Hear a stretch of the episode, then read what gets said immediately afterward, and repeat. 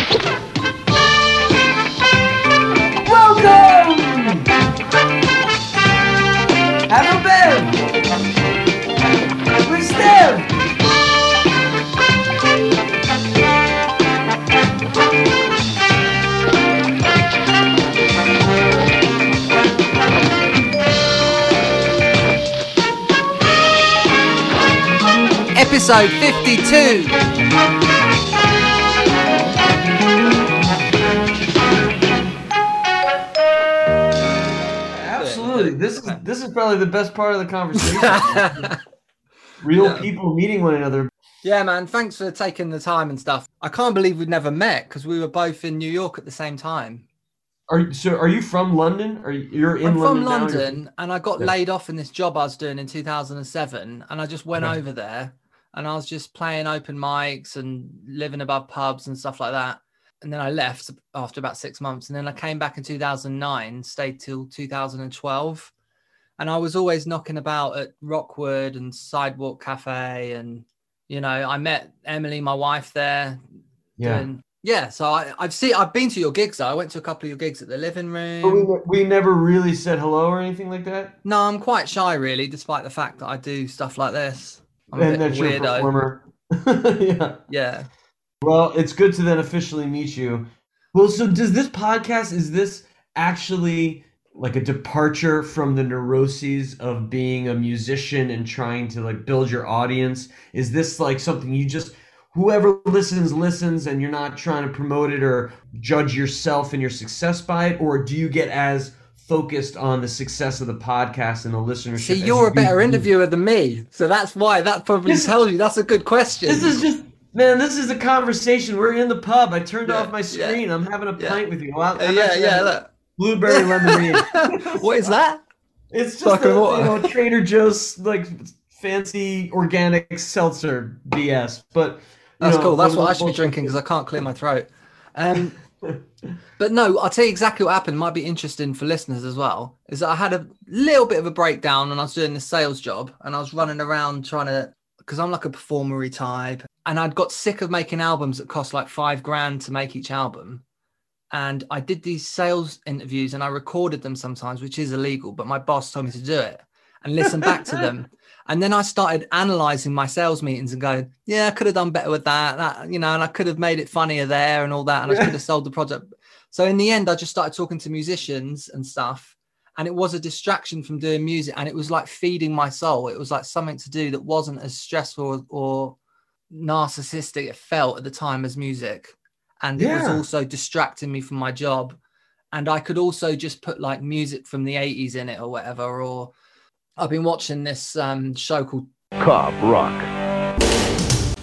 I'll send you a link after. It's like a stupid, like early 90s crime musical. And I could put that, you can't put that in your record. Step up, chump. Let's see what you got. Let's see what you Don't got. be coming for you, ready or not. It's a totally new form of television. You're gonna read me my rights. You can Yeah. only put it in your podcast. So No, that's you're making why. audioscapes. You're making art. That it's a new. It's a song. It, it's a conversation, right? And that's Yeah. what music and art is: is a conversation. You found a new way to do it that wasn't as, I guess, like you're saying, wasn't as um, self-involved, right? Because there's somebody else, but you can then decorate it with music and effects and everything like that. Like Exactly. you know.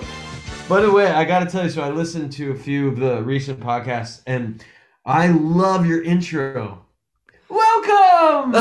he he's happy.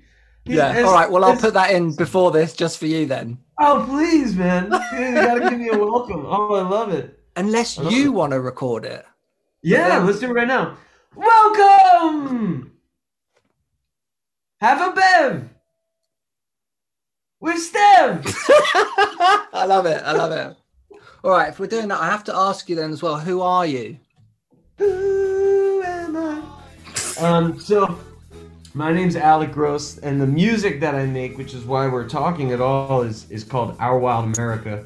Um, and I, I came up with with a pretentious band name because that was slightly less pretentious than when people go, "Oh, what's what's your band called?" You know, "Oh, I'm a music musician. What's your band called?" And then I have to go, "Well, my band is called me, Alec Gross." So I I, I wanted a project name, you know. So I, I was playing with the band like when you when you were in New York, um, coming to shows, we, we, I had a great band. One of the best now I don't live really- bands I've ever seen. Dude, we were. Oh, that's so nice of you to say, man. But it, it felt like that to me. It Yeah. felt so good. Like there was a period there, I think, right around the 2012, 13 area where the guys in the band, we we just, um, you know, it's that the the sum is greater than a parts kind of a thing. Like we all elevated. Everybody was great musician. I was been very very blessed to have phenomenal musicians, musicians so far better than I in the band playing with me.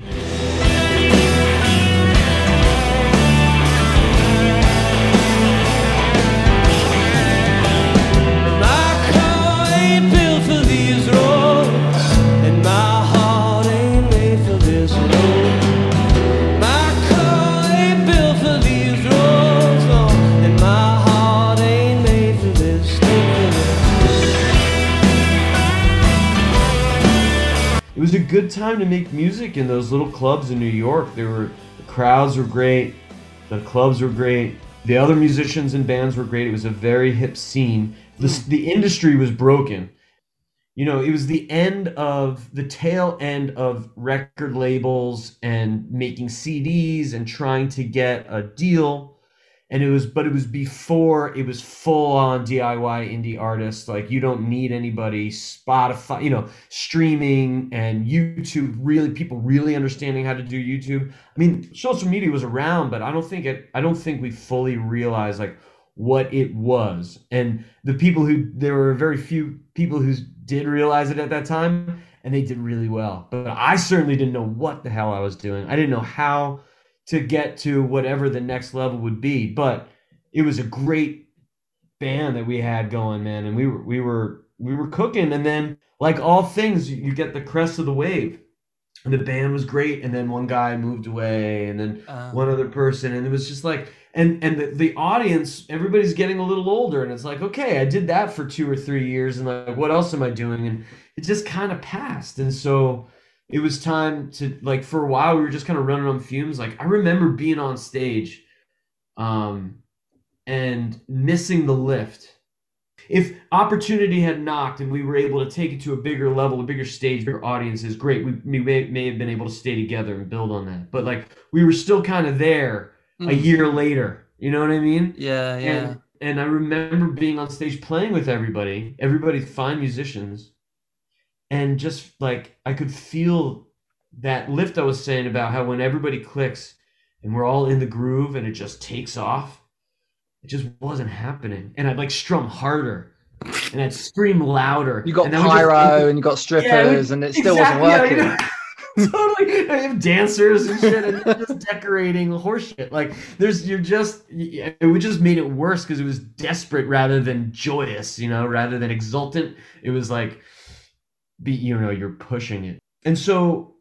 You know, we kind of we, we made some we made more music. Everything was fine, but then I really it really felt like time to do something else with the music, and so went for a far more kind of stripped down uh, delicate sound, and that's kind of what I'm wor- been working on now. Is kind of embracing all the things I didn't get in 2012 of just trying to do really cool home recordings and um, write stories about things and release music instead of these albums that you know you and I would have these concept albums where we're really telling a story and or we're creating a place or a night or a moment but really trying to release music on a regular basis and and different instrumentation more strings or slower tempos and things Yeah, like that's that. cool.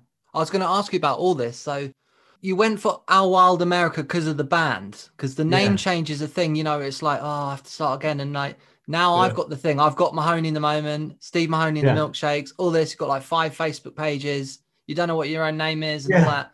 So was that that was because of the band or because of different music? The the name change. Yeah, I think it was because of the band. It was like the band was it was so what happened is that I released a record called Strip the Lanterns. Yeah. That was Alec Gross and it was with the band that that that became our Wild America, but then we were we were playing we were rehearsing for a show in the rehearsal room in Midtown Manhattan and I'm listening I'm like, "Ah, this is perfect. Like this is great. There's nothing else I would add." I mean, it was a straight up rock and roll um, five piece, right? It was a band sound. It- so I really wanted a, a project to capture what was actually happening. And then, of course, as soon as I do that, everybody starts drifting away and it's over. But I was glad to just have a project that I could separate myself from a little bit, Hmm. you know? Have you ever had nerves doing a gig? Because like Oh, yeah. all of a sudden, a couple of years ago, like 36, I had, I didn't want to, I got so nervous. Once you get on with it, you're okay. But like those Yeah. sort of 15 minutes before you play was getting 100%. worse and worse. And especially if you've got like a six piece band. So with me, it's like, yeah, the identity thing and like my name's on it and I'm singing and everybody else. Like, have you ever had that? You ever had like, I don't think it was tied to my name. I've certainly felt that in, in some gigs more pressured than others. Um, but it wasn't. It wasn't because of the name. It was literally like, I don't think I would call them um, jitters almost more than like there were nerves, but it wasn't like oh, I'm gonna. It's gonna be bad. I would just have that feeling in my stomach of like the tension and the and the getting ready to go. And then once I'm up there and I hit the chord and things are going well, you know, then like you said, it's like you're in it and and that's easier when you have a band right because Mm. you, you have a wall of sound that can cover up the minor flubs or whatever and you have you have your friends with you you guys are lifting each other up solo it's another thing you know i remember i the biggest probably the biggest show i ever had was i played solo opening for iron and wine it was a great big theater and it was packed and uh but once I got out there, I like I, I hit, you know, I hit, and it, everything sounded, it was fine, and it, and it was over. It was over before I knew it, you know. So I've I've experienced those nerves. I, I don't know, but I don't think it's tied to. It was tied to like my name is on this this thing. right. right. Um, yeah, Have you, how have you found the online gigs performing into this computer? it's this really void? it's so funny. You yeah, yeah, that's a great question. So I had a show booked last March on like it was on the uh, the 11th or 12th of March, and things started getting hairy, and people started getting kind of scared about COVID. And um, one of the I I put the bill together, and one of the artists texted me. He's like, "Dude, I'm not I'm not comfortable coming out." And I was like, "All right, well, I'm still gonna go." And then and then another artist. so then I checked with the the club, and I was like, "Hey, um, are you're still gonna be open?" They're like, "We're gonna be here." And the gig wasn't in a wet market in like Yeah. um in Wu Tang or whatever. It's so funny you said that because it was it was in Wuhan. we were gonna go. Yeah, no. So uh, so then like yeah, exactly. Going viral. So, uh, yeah, that's right. The live the, the, that that live stream that was a it was a real gig. It was a in life gig that went viral. Mm. Um, so everybody started backing out, and I was like, Let's, "Everybody, bring your own microphones. Like that's gonna make it okay, you know. Don't back out of the gig. Just bring your own mic." And then I told the club, I was like, "Yo, nobody's, none of the other artists are coming," and they're like, "All right, don't worry about it." And then that Friday, the thirteenth, here in at least in California, that was when they sent us home from work. Like everything shut down, and I started live streaming every Saturday because we were in quarantine, and it was great because I was saying earlier this, this conversation, right, that you you found through the podcast when you were taking a break from music. I think people who want to share stories or art or music or whatever need the conversation. Not, I certainly do. Performers certainly do. Right?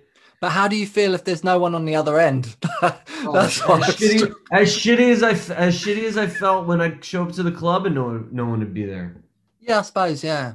You know, 2012. Then you did a live album, right? So you did capture it. Yeah, Zero sum. Is that right? Yeah. Uh, zero sum, and if you don't mind, baby, go ahead. They're And two massive up- songs, man. They're two unbelievable songs. If you don't mind, that is like amazingly produced, but it's seriously amazing. If you don't mind taking me home with a head full of wine. If you don't mind, well, baby, go ahead. Lay to my doubt.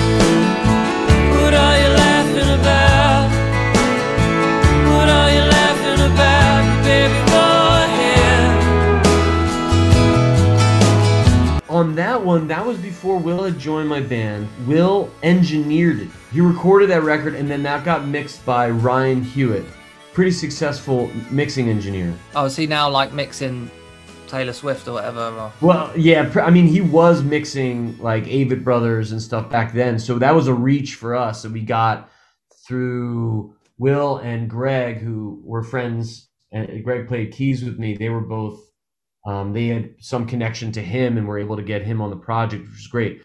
And then Will, after that record, Will joined as our guitarist, and then he essentially engineered and mixed the next record, which was called Our Wild America, and that was the band record. Your cover of that record is a stag like standing in Chinatown, right? Yeah, man, that was amazing. So I worked with. So where uh, did you get this stag? And like Yeah. people listening, Google Our Wild America, uh, the album, and then you'll see. And you know what's the story with the stag?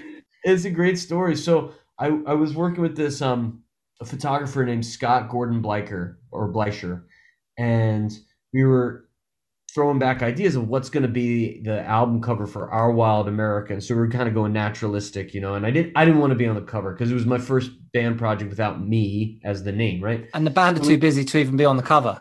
Yeah. Probably. When I've done it, yeah, a, a recording. Exactly right. Oh my gosh, getting a photo shoot with the band. Yeah. I remember You have to was so- photograph it after you've made the record. That's what I've done Yeah. a couple of times. We, yes, hundred percent, and did that at a rehearsal because it was like I'm, I can't pay these guys to hang out. You know, like I I can get them to come for a rehearsal, and so the the photographer showed up, and we had like you know.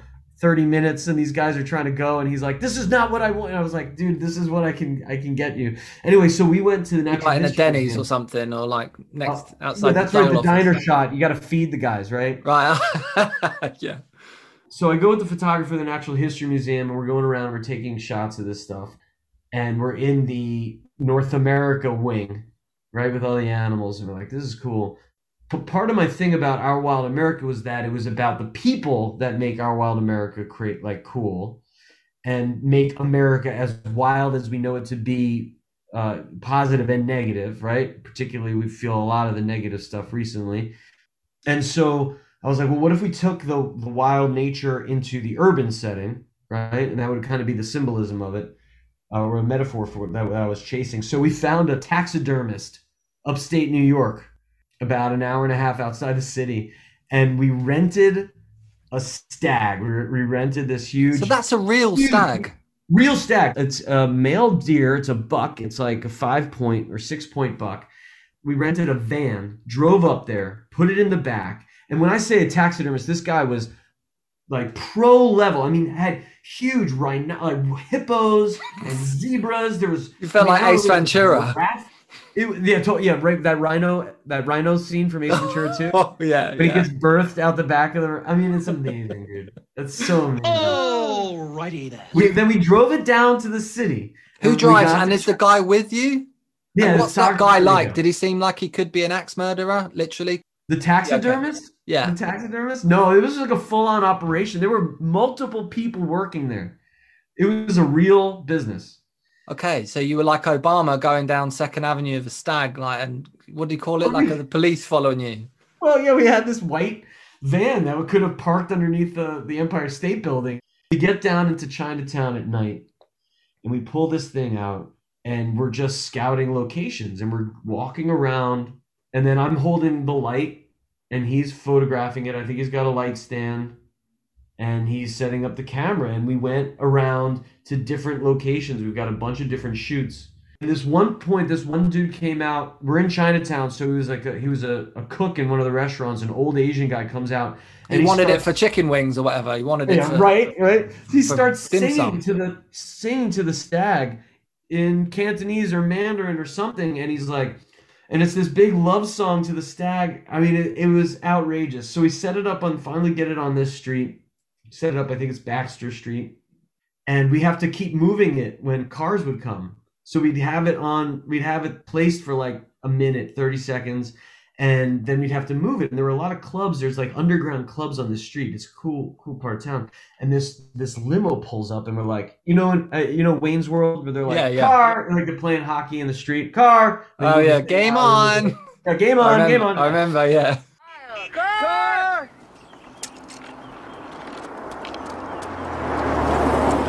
Game on! Game on! So we move it, and this car rolls up, and it's like a, a town car you know, kind of fancy. And this, the window rolls down, and this like older guy, maybe in his sixties or seventies, in like an impeccable suit, leans his head. It's midnight, right? Because we waited till late night to do this so that we Hmm. could get it. And he leans his head out and he goes, "Is this a happening?" And I go, "Fuck yeah, man! It's a total happening." Get out of a shot. Great. Totally. Oh, what a great memory, though. Well, that's the thing. Throughout all of the music making, it is such such a worthwhile endeavor, Mm. and we get hung up on, you know, the, the what what one's expectations are or measures of success, and what I was just talking about being on stage with those guys when the band was at its crest, like and making that sound and being in that sound, like you know, that's what That's could it. be more rewarding. That You was did it. it. You did Yeah, it. That's making it. making it. Yeah. Where are you from actually originally? What state? I'm from, I was born in New Jersey, raised in Pennsylvania. Kind of farm country. It's like the British countryside where I would grew up. My friend from London came to visit and he's like, Oh, I understand you now, Alec. You you grew up in the English countryside, you know. Hmm. So yeah. Pennsylvania is responsible for making America less wild recently because they're the they're the state that flipped it, right? I don't want to get too political, but Thank fucking God, man. So my county, Bucks County, was one of the like on the edge.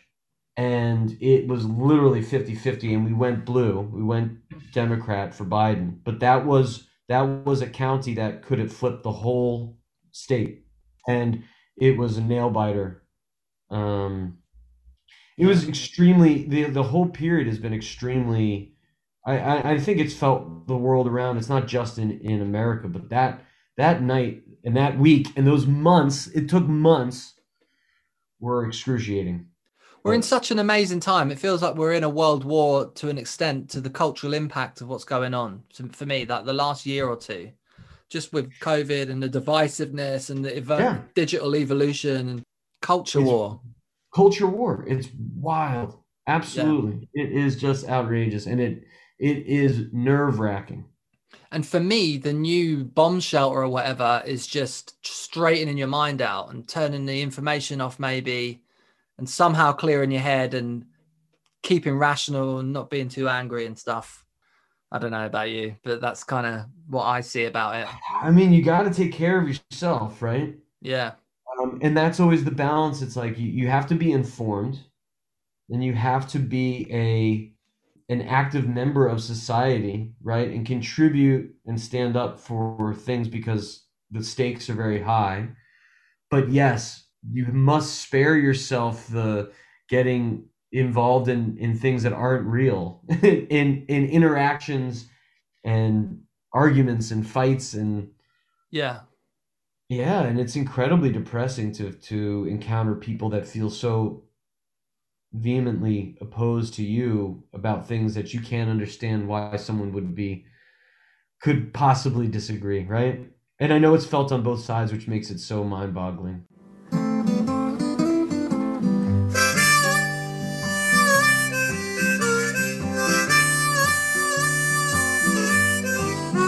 So you had a Christmas song. It was kind of fun. Yeah, well, that I you had- released under Alec Gross because I I didn't want to fuck with the brand. okay. Oh, was it? Okay. And then you've got this desperate middle class blues, right? So Yeah.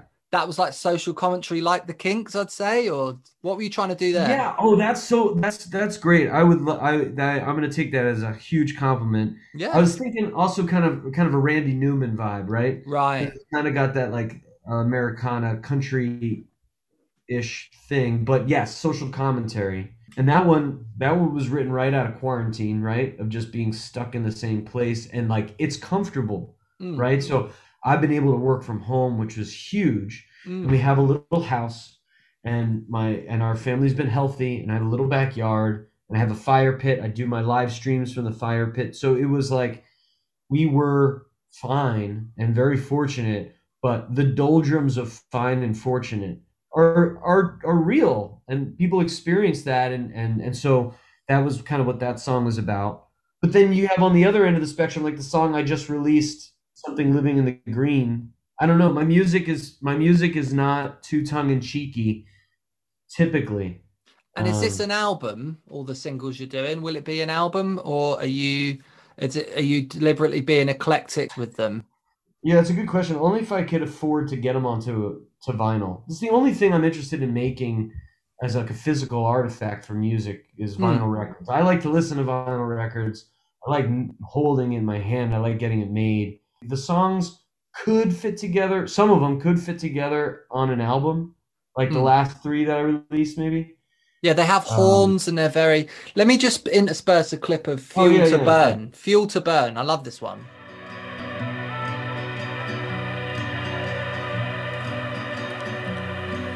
Whenever I'm talking to you, my ears just hum.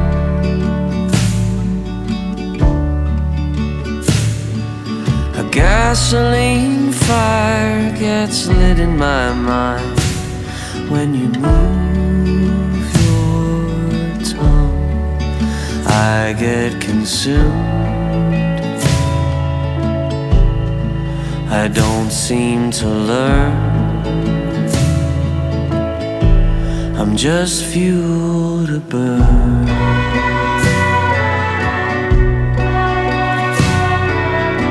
Welcome back, brothers and sisters mar- all around the The world. mariachi horns of Fuel to Burn. Yeah, what were you thinking there? So, how did that come about? What were you? Yeah, what were you thinking? thinking? No, we've just heard it. It's a majestic, atmospheric, cinematic masterpiece, man. Cinematic. For sure. Yeah, that's the sound. Big sound. What was on your mind? uh, True Detective. Okay. That was that was me. Season one? Yeah, so that was me writing a theme song for season two. Right. The Vince Vaughn Yeah. one. Yeah, season two was disappointing Yes. for me. I gave mean, up. Season one was tremendous, although I felt like it could have gotten even weirder and cooler. I mean, it, it was weird and cool, but I feel like they kind of brought it back to earth, and it could have kept going. So the theme song from that was the Handsome Family, Mm, the Handsome Family Band. I've heard of them, yeah. Great Yeah. Western soundscape. You know, I literally sat down and wrote that song. You know, you know, sometimes you will labor over songs, and sometimes songs will come out in one go. That Yeah. came out right in one breath. And they're usually the better ones. I don't know, for me. I like them because I don't have to work so hard on them. Yeah, and you don't question yourself. Yeah. I mean, funnily enough for me, I'm going to go on about me too much, but my comedy man. songs are easier to write. I, and I think it's like if you have a song that you haven't quite been impressed enough by, or you Yeah. don't have a sentiment ready for it, if you just change it and make it about a barista or having piles or hemorrhoids or something, then it kind of is easy, just comes out like the hemorrhoid. So yeah, um, right. That's a great songwriting tip. Is like we can get really hung up, or a great life tip. You can get really hung up on taking yourself too seriously. mm, And there's nothing wrong with putting in the work of massaging the lyric until you get it right or fixing the melody and it, continue to expand it. But there is something to be said for this is what it is, you know, and letting it. The best that we can do is to be an antenna, right? To- into the ether and you pull something out of the sky. That's the best that we can do. And I do think that there's something to be said about like the purity of the melody and the catchiness of it the poignancy of the lyrics when you're not overthinking and you're not forcing something, you're not twisting it, but you're letting it flow from this whatever subconscious wellspring or whatever is floating out in the, in, in space. So I think I think you you know that that may be true with some exceptions.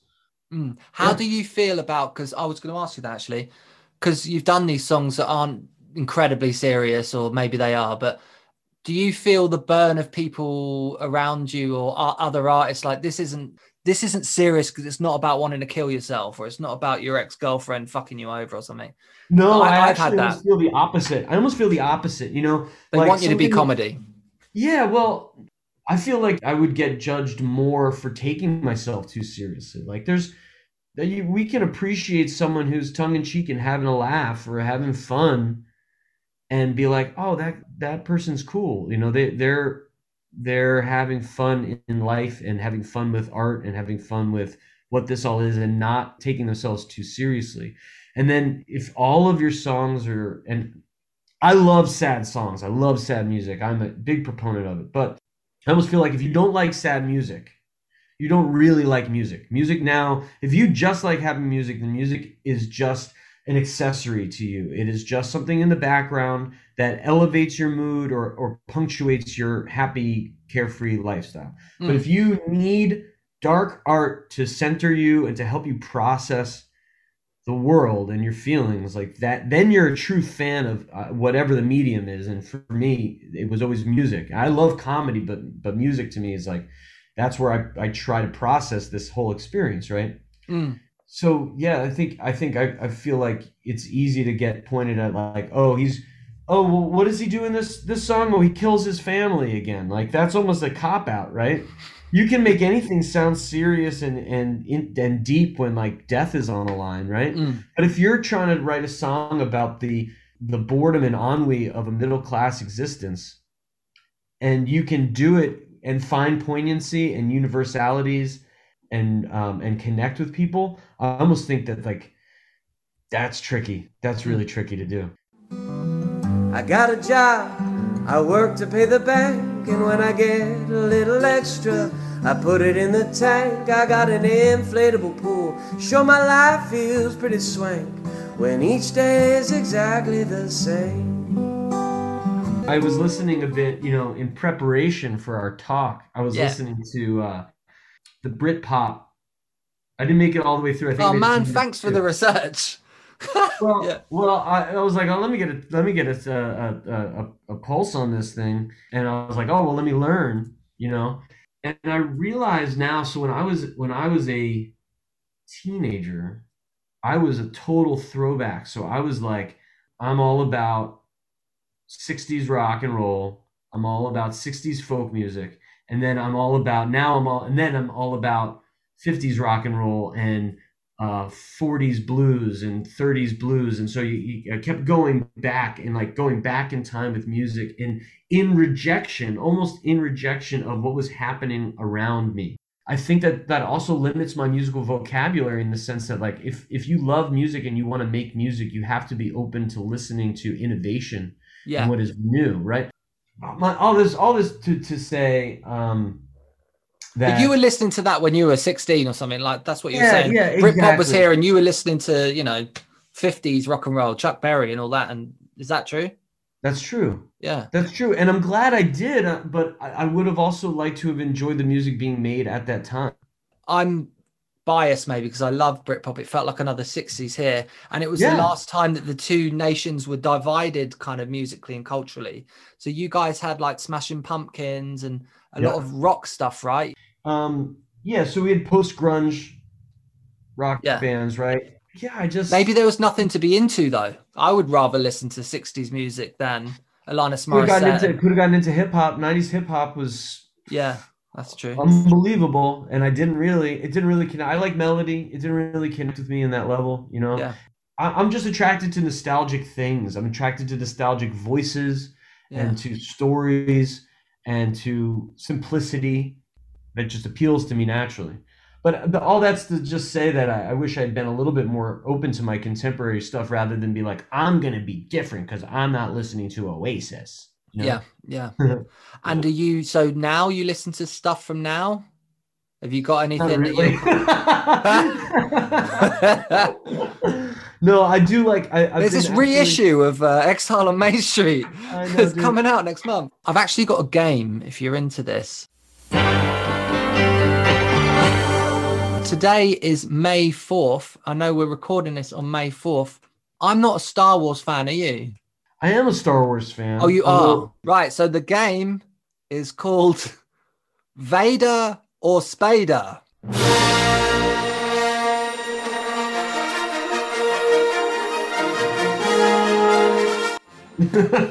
All right. no, So what. I'm going to ask you is a series of quotes, not many, and you have to Okay. determine Yeah. whether it was said by Darth Vader or Yeah. James Spader. There is only sex. Everything is sex. Yep. So here's the first one. Welcome. Welcome. Number one. I find your lack of faith disturbing. Vader. Oh wow! Straight out of the box. No, come on. Come on. Okay. Yeah. Maybe this is too easy. Just for once, let me look on you with my own eyes. Yeah, Vader. I did this like 10 minutes before we Yeah. connected it. the most interesting heroes have a bit of a villainy to them. Spader. Wow, you're going to get 100%. You're going to win the prize. Nice. I'm altering the deal.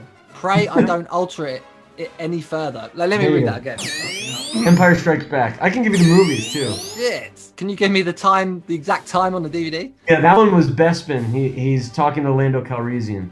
Holy shit, you are a fan. Okay. Yep. Final one. I lost interest in firearms as it scared the dog. Well, definitely Spader because they don't call him firearms. in- in Star Wars. 100% for Alec. What a king. Yeah. Um, I don't know Star King of Wars. what? That's like the saddest thing. Like King of yes, Star I Wars. won my Star Wars quiz. I'm the king.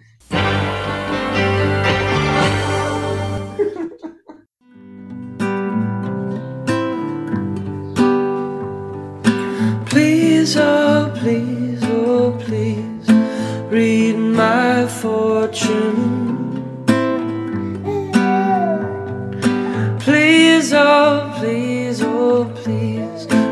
These lines in my hands. Please, oh please, oh please, the tea leaves speak novels. Please, oh please, oh please, decipher them. The whole Yeah. thing about releasing music, I hadn't released music since like 20. I, I released uh, an A and B side last year. I noticed that you're very creatively brave. So what was behind that? So your kids are in it, climbing all over you while you're trying Yeah. to. Yeah. So what's that about? So I'm going through these recordings that I have, just home demos of stuff, and I'm like, God, I haven't put music out, and I- I've moved, and I don't have a band anymore, and and I can just upload these things to Spotify. I was I had a band called the Handsome Lady Records Club, Mm. and that's really cool. We put out a record last year, so I was in like this vibe of like, let's just get the music out. And I was going through like a hard drive, and I had these two home garage band recordings of just me working on a song into my computer with the computer mic, not even like a Focusrite or an Apollo setup or anything with a microphone. And my son, who was an infant at the time, is just like gurgling in the background, cooing and goo goo gagging. And then there was worked. another song. It worked, man. Yeah. There was another song with him, and then there was like a little baby piano, and he hits it a few times. And my wife's family's Russian, so they're speaking Russian in the background. And it was just like the accompaniment, the instruments, rather than having drums and electric guitars and organs and synthesizers, now is just a home, a family life. I thought it was And incredible. I've never heard that before. Never heard It anything totally like worked, that. right? Yeah. Did it Yeah. Yeah. Any other plans like that? Any other ideas? So you've got more singles coming out every month Yeah. this year? Every single month, the last Friday of every month, I'm releasing a, another song. The song I released on Friday is about the forest and about in the woods. And it's like the I saw it had a real Russian narrative. Yeah, well, I went to my my wife's family's dacha. That's their country home outside of Moscow. Was outside this town, Sergei Posad, Hmm. and it has this like really important monastery in the Russian Orthodox Church. And you go in these walls. It's like going back in time. And I walked into the one, and it was so dark. And then all along the, the walls and the pillars, they had painted vines and leaves and flowers, and it was like the forest was reclaiming the inside of this church, you know and I heard this singing from the altar. And I walked over, and there were these all these old, old Russian women in like black garbs. I don't know if they were nuns or they were just that's what they do on an afternoon. They they come and they have their little prayer books and they're singing, and the melody was like la la la la la la. La, la, oh, you la, put it in the song? Oh, wow! I, I, I, to use your your your language, I nicked it. Yeah, I, took the, I, you ripped them off. I ran out of the church. I ran out of the church, blinded by when I could come into the sunlight, you know, because of this dark church. I'm like, sit down, and I start singing the melody in my phone to remember it because it was like, it was like my body was vibrating with this song. I mean, there were probably 12 old women singing this melody, and it was like the old humans, every culture has been making this song. Every Hmm. culture has a version of this song, you know? There's something living in this green. This is how I fall in love with you. It whispers, dig, my shovel sings. This is how I fall in love with you.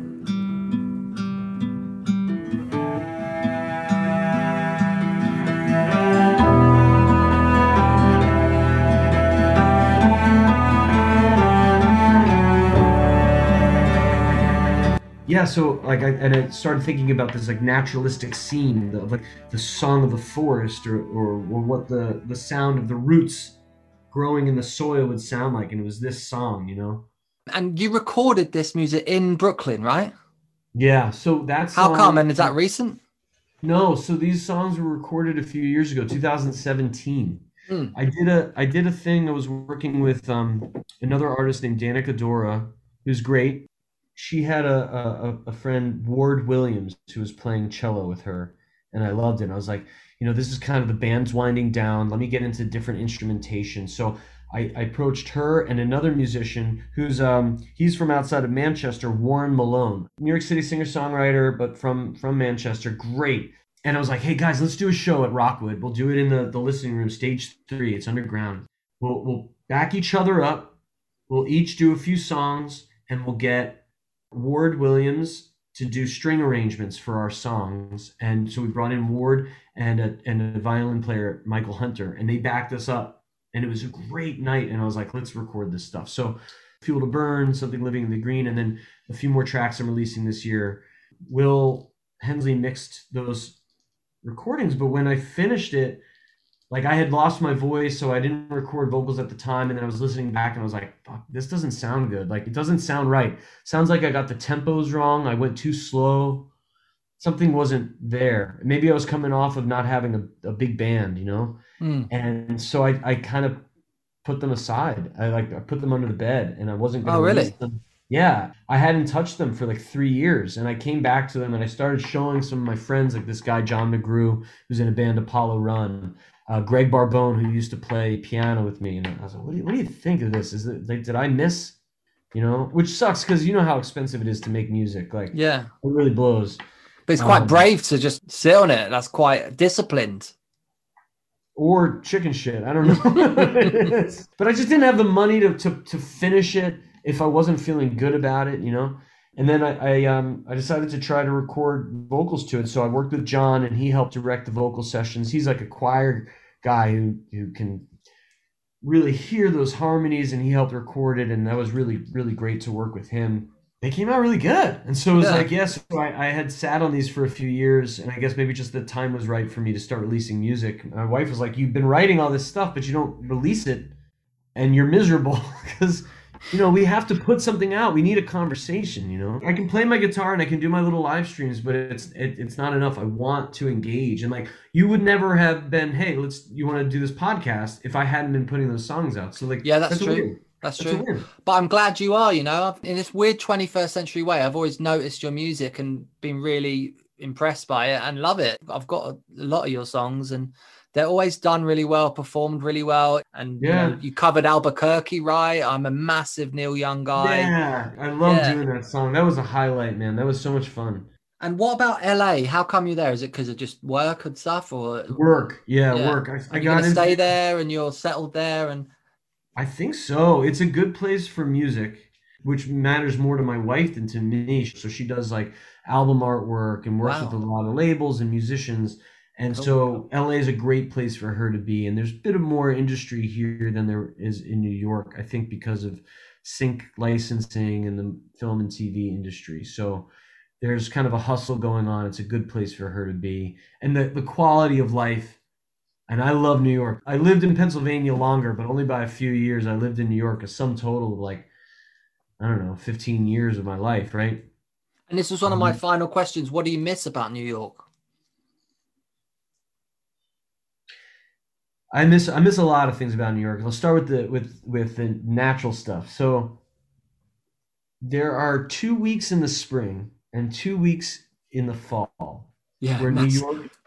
but they only last that long. Those those two, six, it's four weeks a year. You add it up to Yeah. one month. yeah, yeah.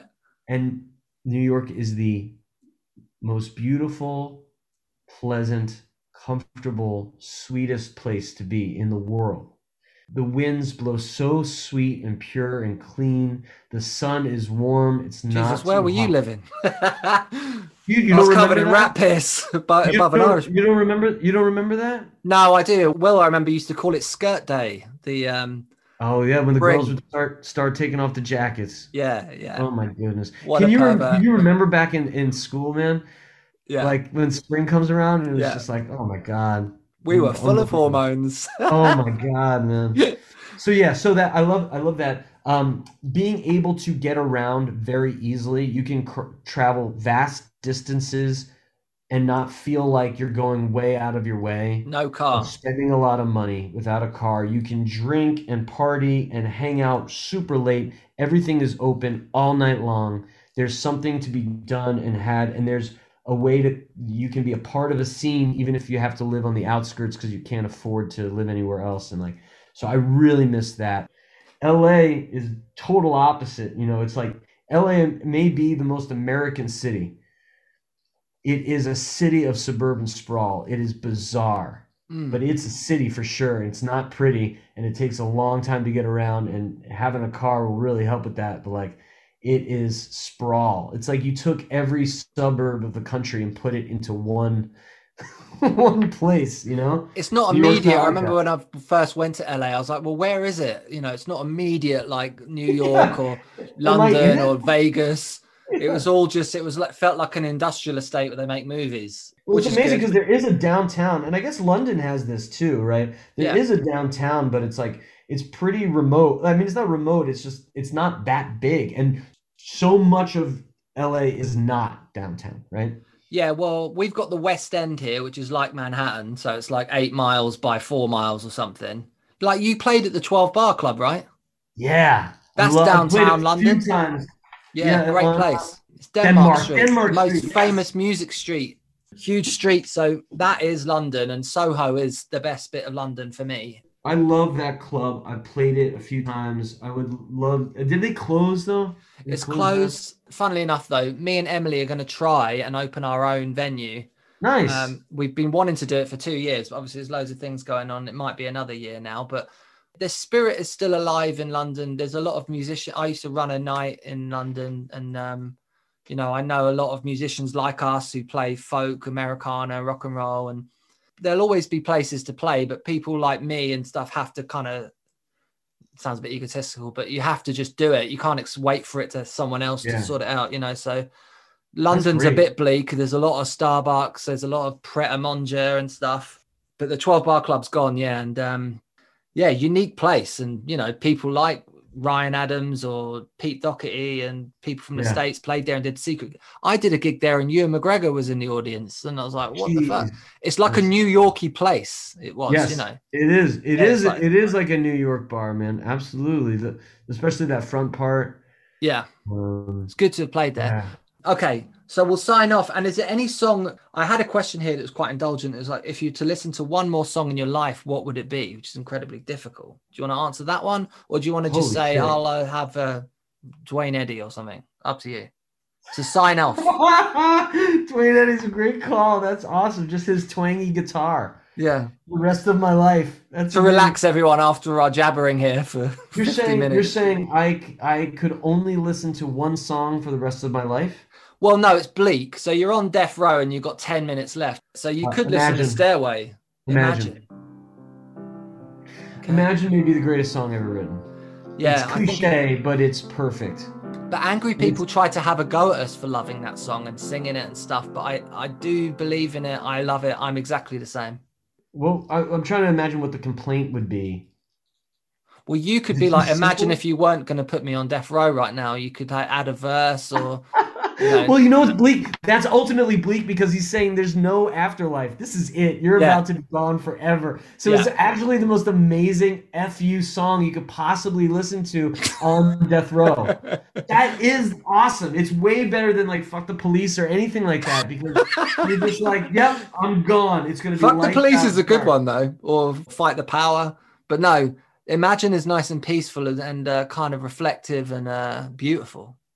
I think it's the Zen way to go. And I'm sorry, you, you were asking me if I was a fan of jazz, and you got a Bill Evans uh, poster. And, and- But I'm not. that That's Emily. I, I, I Okay. no, it's not that I'm not. I'm a novice. I don't know. I didn't get into it. I'm drinking wine as well. I've changed a lot in my 30s. I don't know about any about this. I was just yeah, Britpop and all that stuff. But I like a bit of Bill Evans when I'm trying to clear my head, and like a bit of red wine when uh, I'm feeling bloated. So Yeah, man. No, it's good. I, I've been trying to find music that I, because I have trouble listening to music casually. Remember, I was talking about like, if you don't like sad music, you're not a real music fan. And like, I have to find genres of music, and typically in other languages or that are um, instrumental to play in the background so that can, I can just have music in the background. Because if there are lyrics or if it is a story focused, like a lyric focused song, I, I can't concentrate on anything else. So I've been getting into a lot of like Malian music or Haitian music, like some world music stuff where they're singing in French or, or Creole or they're speaking in whatever uh, language. And then uh, I don't know if Malian is a language or. I thought you were Um, saying Molly, like drug music, like pillhead music. I should have been singing that, but, But that would have been Malian. Britpop, right? Wouldn't that Yeah, yeah, yeah. Yeah, I just put on a bit of Molly music and have a few pills, and then I get all my work done. house- I guess that would just be house music, which is instrumental too. But um, but jazz jazz is when it's not too busy. Like post post bop can be can be kind of chill. You know? I can listen to music I know really well, and I don't even know I, I know the lyrics, and it's almost like I can multitask by doing the work, and the lyrics are going away. It could be Springsteen or something, um, and yeah, it actually helps me to do the work. A few weeks ago, I was listening to some like '80s mix, and um, I had "Addicted to Love" on, and Emily said, "You're fucking listening to Addicted to Love, and you can carry on doing this spreadsheet or whatever." And I was like, "Yeah." So, Might as well face it, you're. like the obvious I, I don't know if i was tapping into with 80 stuff my youth and just going oh this speaks to my soul this shit song about you know a model with long legs Um, is "Addicted to Love" and "Sharp Dressed Man" the same song? Like uh, ZZ Top? well yeah they both got models with tights on and high heels for the videos yeah But like, you might as well face it, you're a sharp dressed man. That's You true. could totally That's match that up. That'd be hilarious, man. yeah Just lyrically, it's funny too. so the question is to end this podcast are we going to play sharp dressed man addicted to love or imagine or are we going to merge them If you wouldn't mind, I'm Yeah. asking, I'm begging you, Yeah. please mash "Addicted to Love" into Dressed Man. yeah of course And because if it doesn't work, it'll be even more hilarious. yeah if 'Cause, they're like, different it'll like- keys yeah, totally. It's just like doesn't work at all. I'm like, what was Alec talking about? He's like an idiot. Right, so let's sign off. Thanks so Yeah. much to Alec Gross. Oh yeah, there's one more question. With your band, had you ever thought about a play on the word gross, like calling your band like Gross Profit, or Anything like that? No, I, I had I did have a high school band called the Gross Me Out Grosses or something like that. It wasn't really a band, but we like we got together the Gross Me Outs. But um, Gross Profit's really good. we should do this again and like create some sort of project called Gross Profit? I'd be up for it, but like a corporate band who do jingles like um Oh my god, yeah, like uh data. amazing. All right, Hey, thanks- thanks so much. Great to, great to hang with you, man. Yeah, you too. You're welcome. Welcome. So good, man. I love that intro. Don't ever change that. It, that is the hook. It's so good. Cool man.